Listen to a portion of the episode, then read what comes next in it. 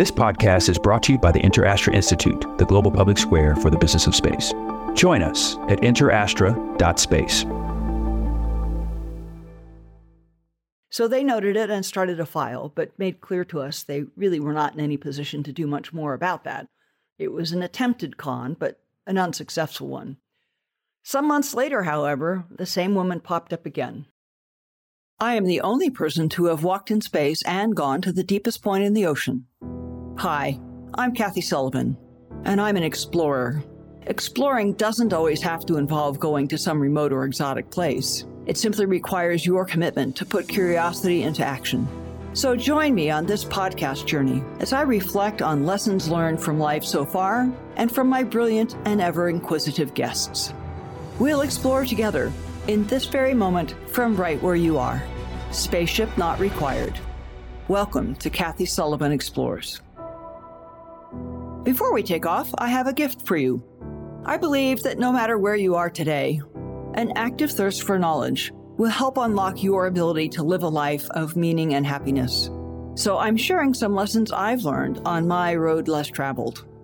Over at KathySullivanExplores.com, you'll find my seven astronaut tips to improving your life on Earth. When you sign up, I'll send them to you and also make sure you're the first to discover future podcast episodes and learn more about exciting adventures ahead just head on over to KathySullivanExplores.com. One day early in my astronaut career, I was sitting in my office minding my own business, doing some paperwork, when the chief secretary of the office, Lynn Cross, ducked her head around the corner of the door jamb, looked in with a bit of a quizzical look on her face, and said, Oh, you're here. Uh, yes, I'm here, I replied. She disappeared, away from the door jamb, back into her office, I presumed. Mystified, I got up and followed her. That was a very strange thing for someone like Lynn to do. And I got to her office just in time to hear her say, You're very welcome, Colonel, and hang up the phone. What's going on? I asked her. Well, she said, I was just speaking to a colonel, an Air Force colonel, at Hill Air Force Base out in Utah. They have someone in the general's conference room out there who's proposing to appear, make a famous appearance at their upcoming air show and arguing for getting a ride in an F 16. And she says she's Kathy Sullivan, astronaut Kathy Sullivan. Well, my first reaction wasn't, oh my God, somebody's impersonating me. My first reaction was, oh, no, no, no, no, nobody gets my F 16 ride. If there's an F 16 ride on offer, that's for me. But then I thought about the impersonator part and how odd and maybe, maybe strange and sinister that might be. Well, this is the era before social media and the internet.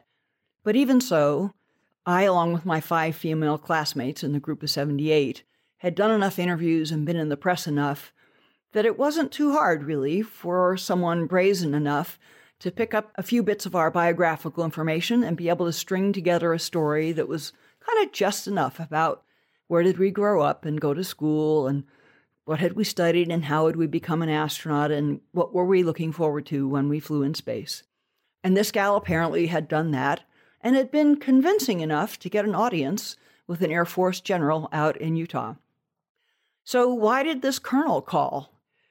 Well, it turns out he was watching her carefully as she spoke, and he said the thing that really twigged him to something being amiss with this conversation was the lady didn't have very good dental hygiene. Her teeth didn't look very healthy.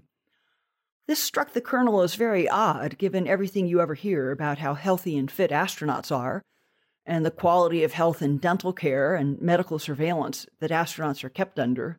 So, would NASA really let an astronaut have such poor teeth, he wondered? And with just that bit of an inkling, he had excused himself from the conference room and made that call to Lynn Cross in Houston. Well, the astronaut office duly informed the FBI. The Air Force threw her out of the conference room that day. She did not get my F 16 ride. And the FBI, of course, has a lot of other things on its plate besides what might just be an innocent act of a brazen person to get a cool ride in an airplane. So they noted it and started a file, but made clear to us they really were not in any position to do much more about that. It was an attempted con, but an unsuccessful one. Some months later, however, the same woman popped up again, this time on the flanks of the national air races in Reno. And this time, she did manage to pull off a con. She talked several unsuspecting patrons of the air show into paying for her hotel room and buying her meals and paying for various other things she wanted or needed in association with the air show. And that is outright fraud. So at that point, the FBI stepped things up a bit, accosted her and hauled her in for questioning, and basically put the fear of God into her and persuaded her to stop at least impersonating Kathy Sullivan. Interestingly, she tried to become my pen pal, saying that she really wanted to write me a letter and apologize. We decided to not let that happen, as you can imagine. So that's a real imposter. But there's a second part of this imposter story that it long has made me think about, and that is the virtual or inner imposter that many people, especially professional women, wrestle with throughout their career. The imposter syndrome that no matter how accomplished you are, how many credentials you have, how many accomplishments you've already got on the record books, you keep wondering if you're really good enough or right enough for the next challenge or the next opportunity. I have certainly wrestled with that frequently through my career, and even nowadays have to go to the wrestling mat again and take it out. But I learned a trick along the way that I thought I would share with you today. And that is to stop thinking that voice is actually me and realize it is an imposter. That voice that says, I bet you can't, or they'll find out. That's another imposter. So I named my imposter, the second one, I named her Mrs. Snidely.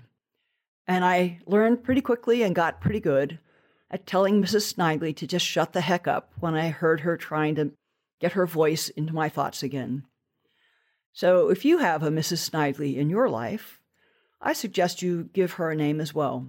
You're welcome to use Mrs. Snidely if it helps you.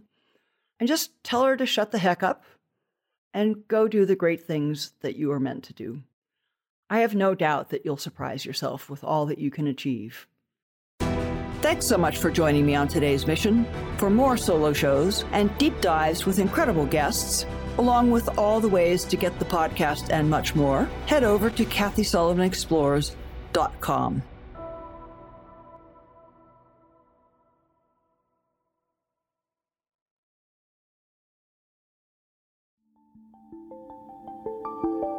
This podcast is brought to you by the InterAstra Institute. New episodes are available on Spotify, Apple Music, and most everywhere podcasts are found. To be the first to know when the next episode drops, head over to interastra.space.